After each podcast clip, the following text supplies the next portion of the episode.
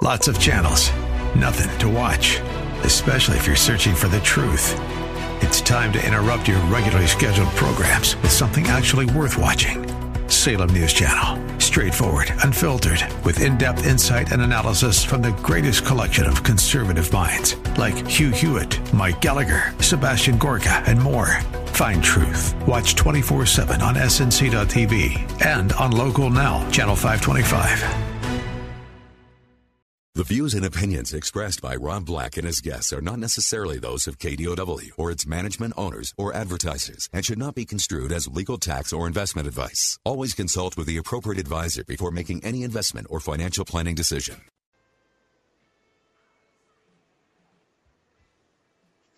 Welcome in, Rob Black, your money on Rob.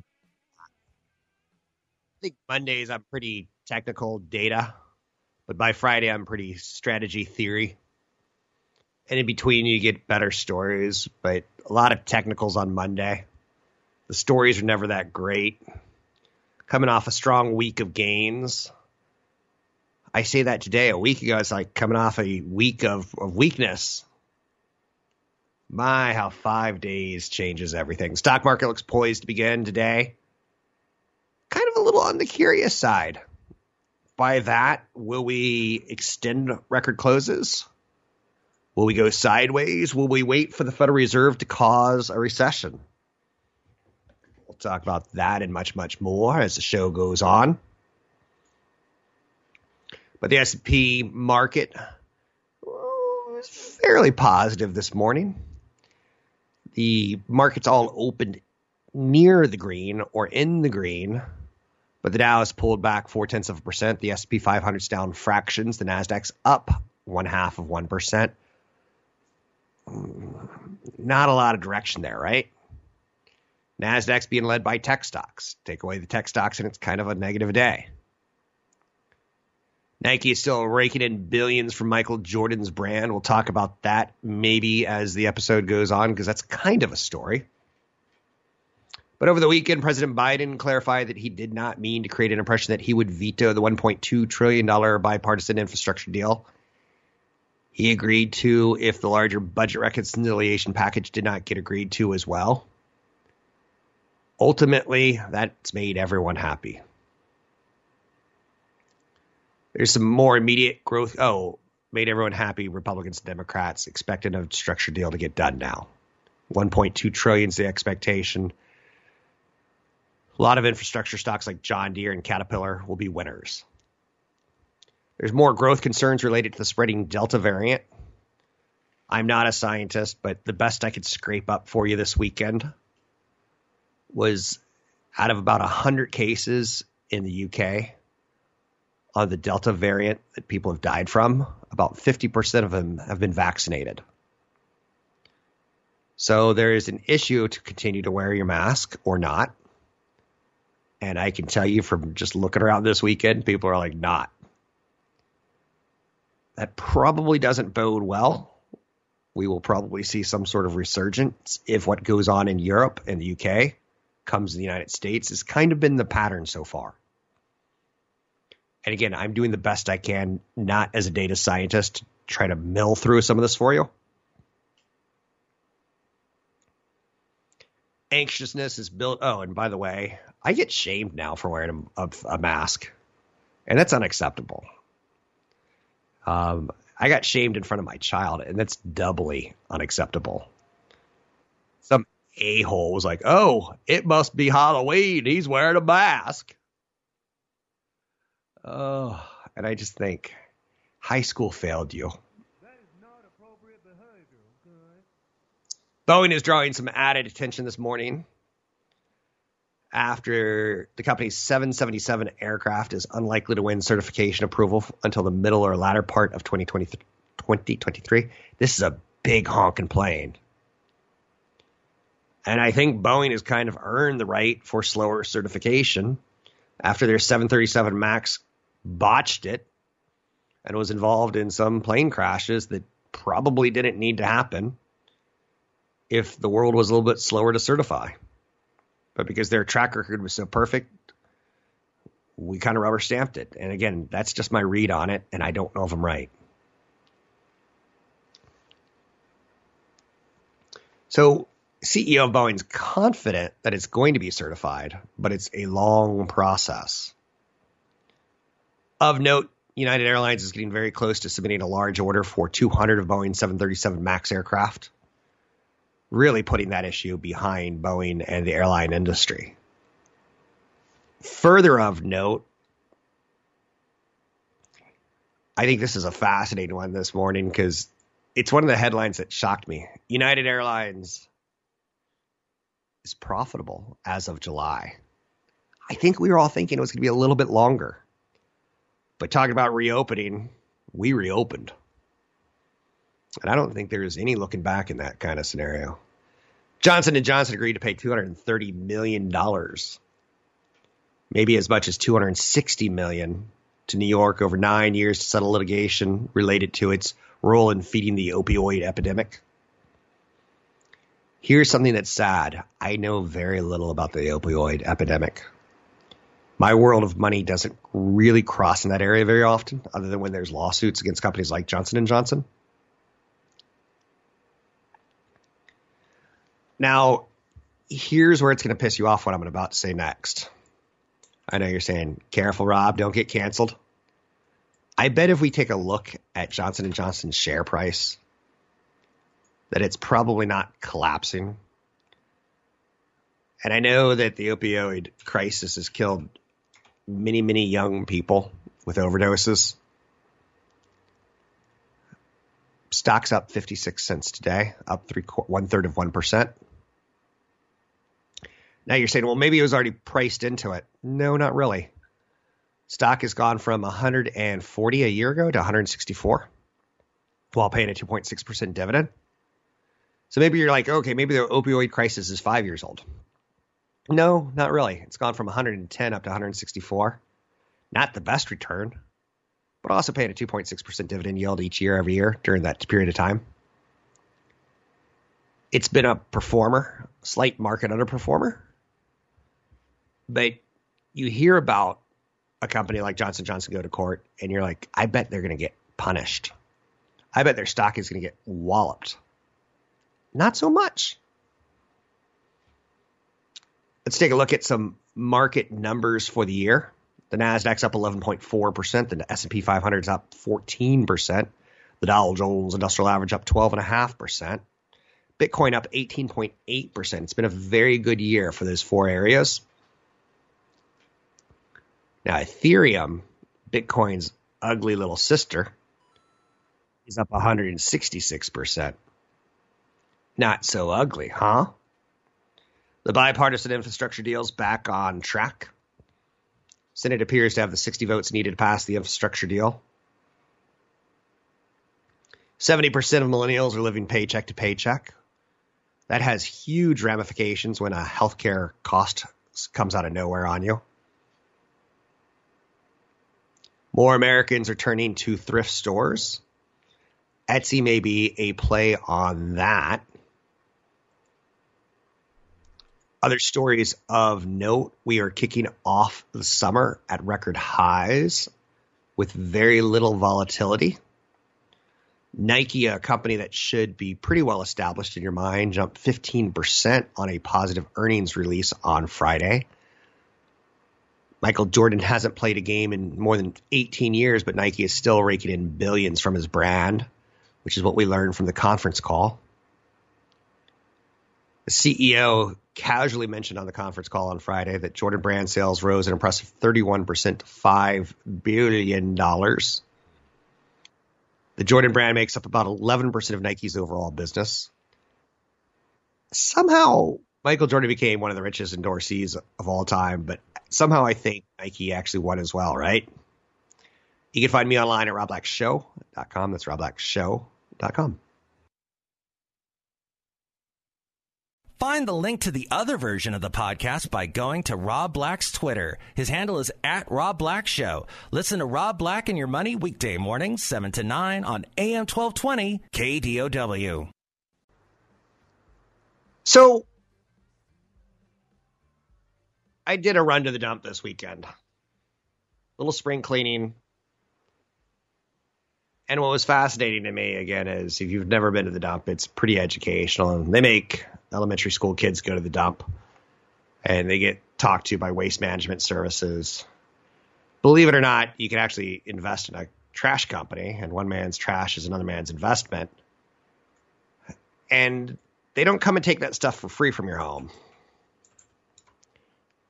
And they don't recycle it for free, and they don't deal with the city for free. I, I throw that out there because you could really invest in anything. And I almost want you to think about something as boring as waste management. Ticker symbol is WM. In no way, shape, or form am I saying buy this. I'm saying look at it. One man's trash is your treasure, potentially as an investment in the last five years, it's gone from $63 to $140 a share, more than up 100%. Now, there was strangely a time where it did collapse during the 2020 bear market. It collapsed from 120 all the way down to 92.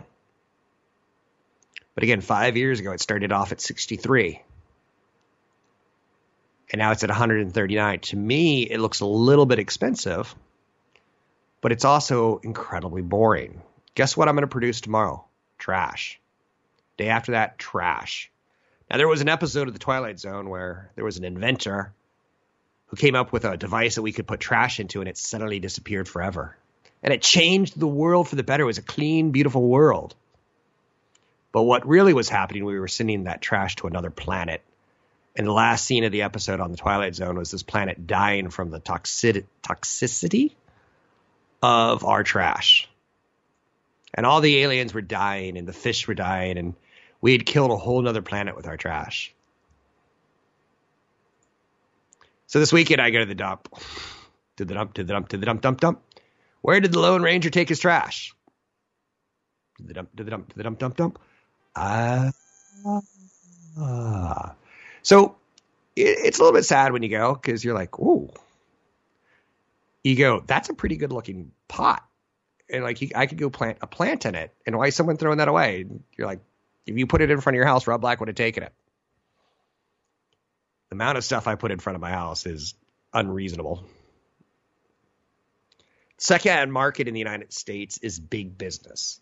As the underwear gnomes once said in South Park, big business. By 2025, the secondhand market's going to grow from 36 billion to 77 billion. Resale is the major driver. So Macklemore's song "Thrift Shop" should be going through your head right now. And boy, is that a fun song to get ready to go out to have a couple drinks on a Friday. But I'm not 25 years old anymore, so I don't do it. But I would if I could. So resale is expected to make up 61% of secondhand markets. It's grown 11 times faster than the overall apparel industry. A friend of mine on Facebook posted that her and her 20 year old daughter in New York went thrift shopping. You can find some great stuff. I mentioned at one point in time that I buy my kids ski jackets at shop, shops. Now you can do it in the city itself, like Vail you can do it in the city, Breckenridge. They have thrift shops where people give up their winter gear. Good stuff. Or you can do it in a Palo Alto where it's way cheaper because in the winter cities, the Lake Tahoes, the Breckenridges, the Vails, the thrift shops know that it, they can get $100 for that. They know that you showed up ski, to ski without a jacket and you went to the store and it was $400. So the thrift stores make money. But if you do it at home, during spring after the mom said, you know what, we didn't go skiing enough this year.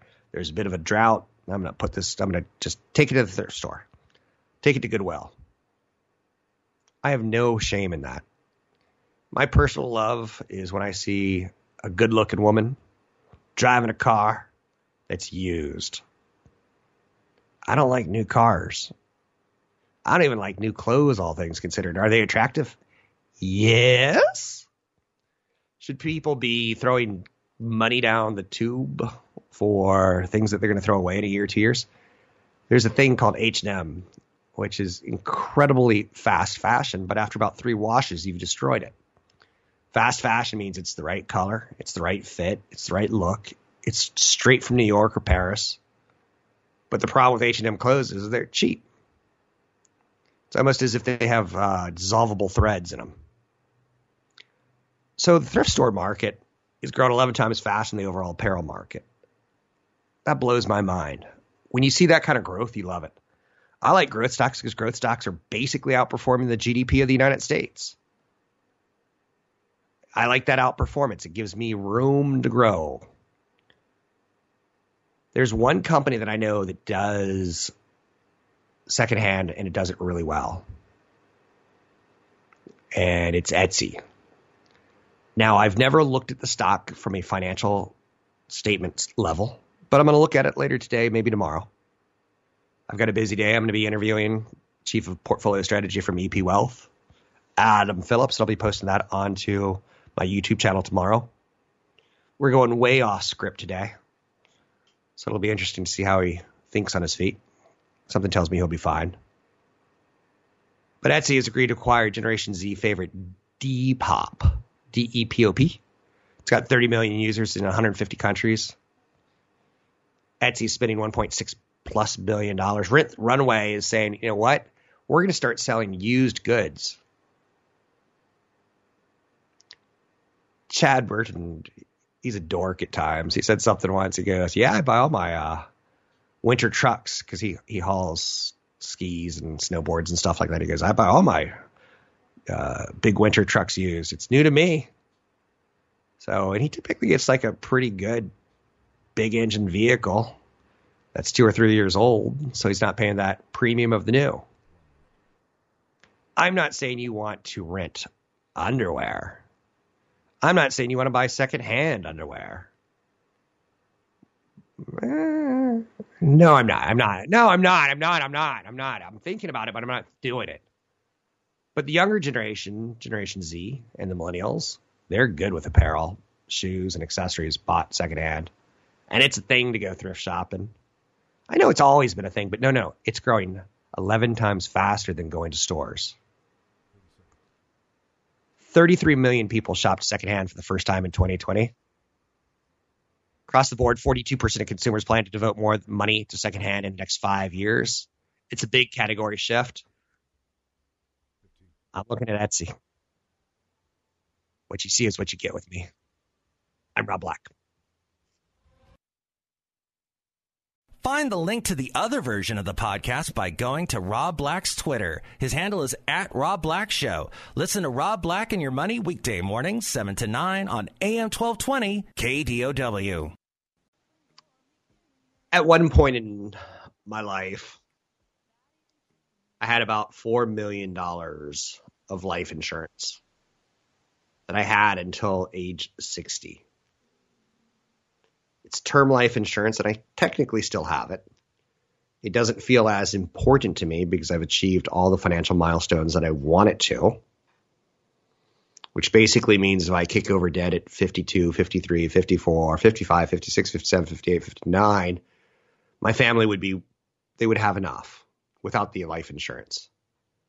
But I had life insurance before I was financially set in case I got into a unfortunate scenario.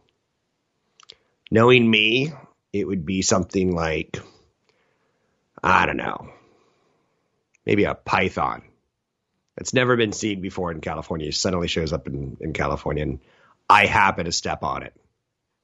Maybe it would be me going skydiving and the chute not opening. I assure you, I plan to die in a kind of humorous way when I got married for the first time that morning, I asked my friend to take me swimming with sharks because if it just wasn't meant to be, it just wasn't meant to be. So I got to swim with sharks and I lived. And I was like, dang, now I got to get married. And that marriage lasted under a year, telling you that probably wasn't meant to be. And maybe the shark should have eaten me, ate me, chowed on me, slurped me up. But I had life insurance in case a worst case scenario hits, and I still have it. But I think you should have life insurance in case worst case scenario hits. you, you just got to look at headlines. Three weeks ago, it was a car barreling into a group of bicyclers on a weekend, taking out six into critical condition and killing one. I don't know which one I'd rather be. Critical condition, where I may be in a wheelchair and my children may have to like, you know, feed me and wipe me and do things that I don't want my children doing. Or would I rather die? I I was prepared for both with disability insurance and with term life insurance. Last weekend, a building collapses. Buildings don't collapse in the United States. A building collapsed in the United States. Consider some disability insurance and some term life insurance. You don't need whole life insurance. You don't need variable life insurance. And I'm sorry for every life insurance agent out there who sells whole life insurance and variable life insurance. I think your job sucks. I think you should get a different job. People like me, we buy term life and we invest the rest. And then when we're 52, we go, you know what? Because I've been investing, I don't need this term life anymore. If I die, my family has over $4 million. I still have it because it's cheap. And to me, them, it would be like winning a lottery, but that's that's not the point. It's not supposed to win the lottery. It's supposed to replace my income. So consider that. That's my sober segment of the moment. Let's stay even more sober. 70% of millennials are living paycheck to paycheck. That's more than any other generation. If you're living paycheck to paycheck, it probably means you're running out of money for either vacations, for saving, or for emergencies. Millennials are a precarious life stage, hitting expensive life milestones, but not yet hitting peak earnings. 70% of the generation said they're living paycheck to paycheck. 54% of Americans live paycheck to paycheck, but millennials have the biggest um, kind of broken karma, broken energy. In, in large part because you're younger and that's when you should be saving. That's when you that's when it, it pays off to save. 40% of baby boomers and seniors said they live paycheck to paycheck. That's the least of any generation. Living paycheck to paycheck to me reflects economic needs and wants just as much, if not more, than incomes or wealth levels. It's a little bit more complicated than saying you're not saving money. You're not getting by.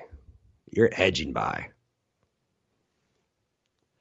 And that could put you in a precarious situation if you get disabled or you lose your job for no other reason than say like your CEO has an affair with a secretary and the company goes down. And suddenly, because you're paycheck to paycheck and that paycheck dries up, uh oh. You're like, I didn't even do anything. It was my stupid CEO. I know, right? That would get the best of me in my mind, and I don't like that. And then if you're living paycheck to paycheck, something I really, really don't like is medical debt. Number one cause of Americans struggling financially is medical debt.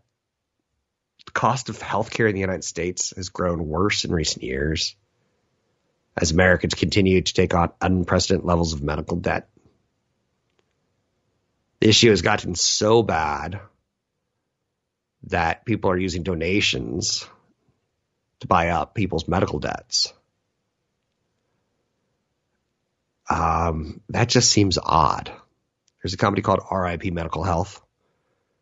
They announced the purchase of 278 million in medical debt owed by roughly 82,000 patients in Tennessee and Virginia. Medical debt is the number one cause of bankruptcy in the United States. Does that sound like we're a, an America that we should be proud of, or is that kind of like that's one of our ugly things that we hide, the sins of our fathers? Speaking of affairs, right? So I once went to a concert and one of the band members got preachy. You know, and they tell you how they do things that are great. They say things like, "We got to save this planet," and yet they flew to the destination on a on a plane. One of the biggest sources of pollution on the planet, planes. Um, but then they get a little preachy and they're like, yeah, today, you know, if you half our proceeds from t-shirts are going to go to retiring medical debt. And it, it was the first time I ever heard that. And I'm in this industry that I didn't know there was charities designed to retire other people's medical debt. Now, the healthcare system, it's critis- it's it's easy to be critical of. It's an easy target. Now, keep in mind if I go in for a breast augmentation, I know you're saying, "What, Rob? What are you talking about?" If I go in for a nose job and I die on the table, people aren't supposed to die on the table for nose jobs. There's going to be lawsuits, and that's one of the reasons medical healthcare takes as costs as much as it does. It is a broken system all the way around. Roughly 21 million Americans holding 46 billion of medical debt face collections, meaning that a third party debt collector is trying to obtain the money owed. That sucks. I had a debt collector right out of college because I got into some credit card debt in college, which I didn't have a full time job. And why did the credit card industry give a, a kid who drank beer and ate pizza a credit card? I think it's stupid that we let credit cards into the college campuses. I don't think it's stupid that an 18 year old has a credit card. I think it's stupid that we let credit card companies onto a campus and not into their home where mom and dad could possibly say, What are you signing? Because let's put it this way you're not exactly thinking about it. And your dormitory roommate, Skippy, might go, Yeah, yeah, get it, get it. We'll get some pizza. You can just declare bankruptcy later. I had a friend. I know I dated a girl whose friend. So I knew her. We double dated a couple times or, you know, we hung out together. Her whole thing was get credit cards, run up, close, declare bankruptcy, and repeat the cycle in three years. Like, what? That's a thing? Yes. Credit card companies are more than willing to give a credit card to someone who's got bad credit, knowing that they can charge more and maybe mommy and daddy bail them out the second time. So the United States spends significantly more money per capita on healthcare, $10,586, while Germany, the Netherlands, and Australia trail far behind. We have a healthcare system that has financing written into it. And uh, having debt collectors is just a horrible thing. You don't feel good. They call you and they're like, can I speak to Mr. Robert Black? And you're like, uh, he's not here right now. Okay, give him a message, kind of thing. And then you, then you're like, yeah, he's dead. You get tired of taking the message, and you're like, yeah, he died, and they don't believe you. It stinks to be behind the eight ball. But we spend so much on healthcare. U.S. spends significantly more per capita per year on healthcare, ten thousand five hundred eighty-six dollars. Do you think you're spending that kind of money? Or is it your insurance? Or is like how much is your uh, deductible? How much is your monthly installment that you do through your job? It's a lot of money. Americans pay the price. Quality healthcare is unaffordable for about 46 million Americans. An emergency room visit, you have to think twice about you know my puppy, puppy, puppy, 011, 011, 01. She is prone to getting into situations where it's an emergency room and it's an emergency room on a Saturday. Why on a Saturday? Why an emergency room? Yeah, there's no good insurance for that. Childbirth and related care, 22%. Dental care, 20%. Leading causes of medical debt. Um, we don't really have a great system there. And I, would say something smart like, don't forget to get medical insurance. But I, I think that's a, it goes without saying. Getting medical insurance is a lot of money. And if we're living paycheck to paycheck, we're setting ourselves up for medical disasters. You can find me online at Rob Black Show. I'm Rob Black. Find the link to the other version of the podcast by going to Rob Black's Twitter. His handle is at Rob Black Show. Listen to Rob Black and Your Money weekday mornings, 7 to 9 on AM 1220 KDOW. So here's inflation and why inflation is the boogeyman. I work in television, and because that, I have to look reasonably attractive. I know you're saying, no, no, no, no, no. The station you work at is notorious for having the ugliest looking anchors. Uh, that's not true, but there's some truth in it that the 21st century we're going less Barbie world and less Ken and being much more realistic. But I care about my appearance. During COVID 19, I kind of locked myself away in a cabin in the mountains trying to protect myself. I always feel that if there was a horror movie, I'm the first guy to die. I'd be the guy who's like the contractor who's come to fix your attic. And I go up in the attic, I'm like, what's that noise? And that's when the monster jumps out and eats my head off. I feel like if I'm in the post apocalyptic world with Mad Max and I'm going to be the guy who gets the arrow in the chest while we're all talking strategy of how we're going to take down the bad guys. I'm going to be the mayor of Trash Town that is the sacrificial lamb for the bad guys. So I was a little bit cautious, and I, I kind of started doing some of my own hair cutting. So I kind of gave up on my haircut person, and I went to book an appointment with her because I'm getting ready for some photos and getting ready for a little more live in studio and stuff like that. And she goes, uh, I raised my prices and I don't do men's haircuts anymore. I'm like, how much are you charging just out of curiosity? She won't do anything for under $120 now and she was doing my hair for like 40 45 which it wasn't really worth it because i don't have that much hair. And it, it's not really that complicated but she did like a million little cuts. And i kind of i find it kind of sexy and enjoyable to sit in a chair and have my head cut and massaged. And i find haircuts very relaxing. I typically fall asleep during haircuts. That's how relaxing i find them. But to go from 40 bucks to 120 i was like uh-uh maybe I'll keep cutting my own hair. Because really, there's really not that much left of it. But by the time I'm 60, I'll, I'll have probably 50% chrome, the old chrome dome. And by the time I'm 65, it'll probably all be gone. And I'm okay with that, but I'm not, you shouldn't pay $120 to have that trimmed up, right? It's kind of like a very slow growing bush in the front yard. You don't got to maintain it that much. But that's inflation, and that's that's the negative of inflation. So she's priced me out of the market. Now she can get that money from elsewhere, so she's fine. There's more than enough people willing to pay her that. Otherwise, she wouldn't be charging those prices. So good for her, bad for me. Muhammad El-Erian.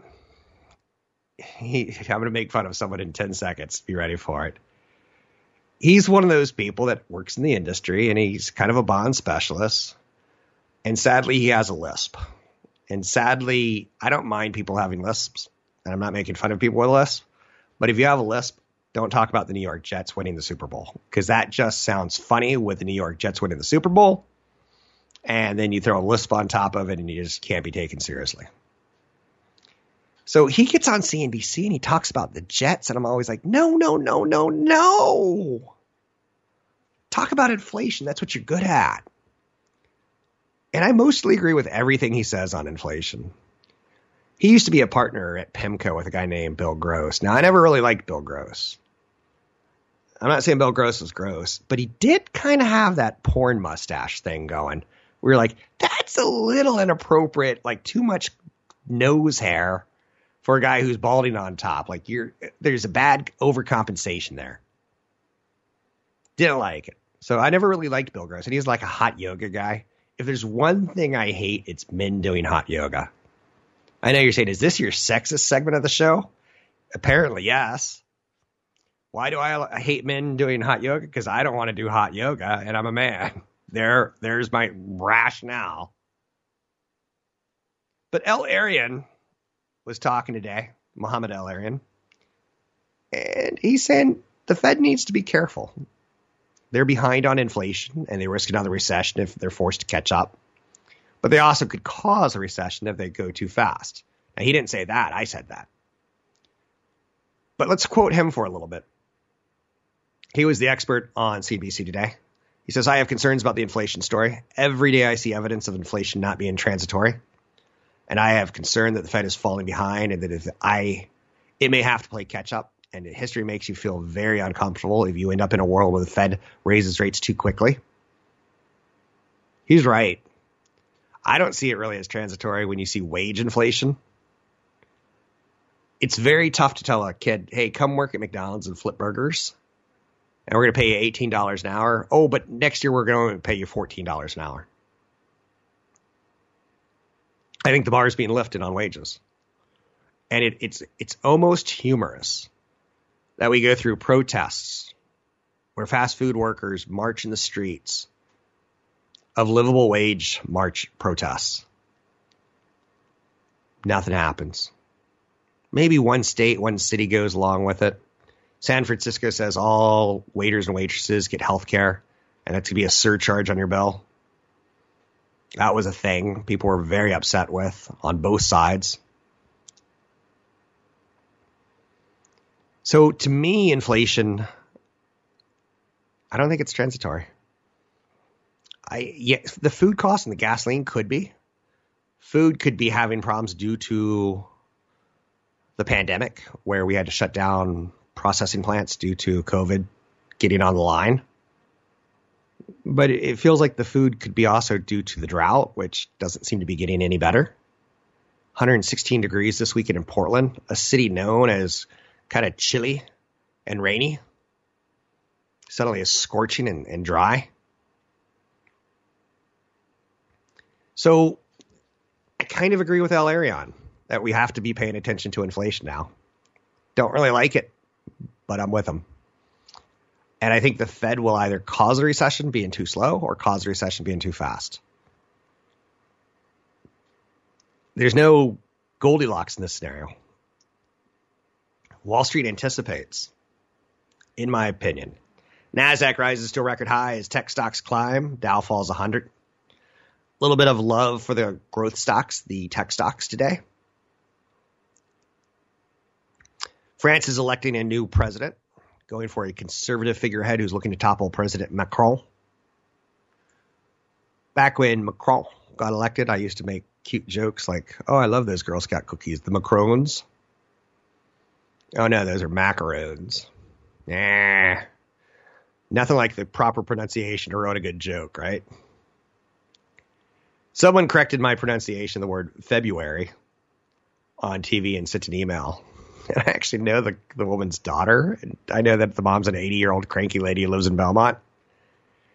If you find yourself writing letters to TV stations or radio stations about someone's pronunciation, just turn the channel. That's just my opinion. No one cares. No one wants to hear from you. I grew up with English as a second language, and I think I do a pretty darn good job of hiding that. Um, Tesla is striking off a soft recall of 285,000 Model 3 vehicles and Model Y Tesla cars in China. The issue can be fixed with a software update, meaning owners won't even have to take their vehicles into the shop for repairs. It is one of the areas where Ford and GM scratch their proverbial beards and go, huh, why didn't we think of software updates? It's going to fix some alleged safety issues with the driver assistance systems. Due to the alleged flaw in Tesla systems, the SAMR, which is some sort of agency in China, the State Administration for Market Regulation, the SAMR. Anyway, Tesla's taking it in stride. But they've had a string of high profile crashes, price changes, quality complaints, some recalls here and there. I think their automated driving is kind of bunk, having used it. Um, it's okay. It it does cut down on accidents. It does give you proper distance and does stay in the lane. It's a little unnatural at first. It's a little unnatural later. Is it the future? I don't know. Because even Elon Musk has said things like, "Oh, we'll never use lidar, lidar and then suddenly he's using lidar. Oh, you know, radar's the way to go, or imaging's the way to go, and like, yeah. What was promised for 2017 autonomous vehicles. Or quickly in 2021 going, where are they? There are some actually. There's some operating right now in Las Vegas taking people to and from airports. But those are on preset, pre recorded routes. Worthy of note. Medical debt is a uniquely American problem caused by a very broken and expensive healthcare system. Medical debt is the number one cause for bankruptcy in the United States.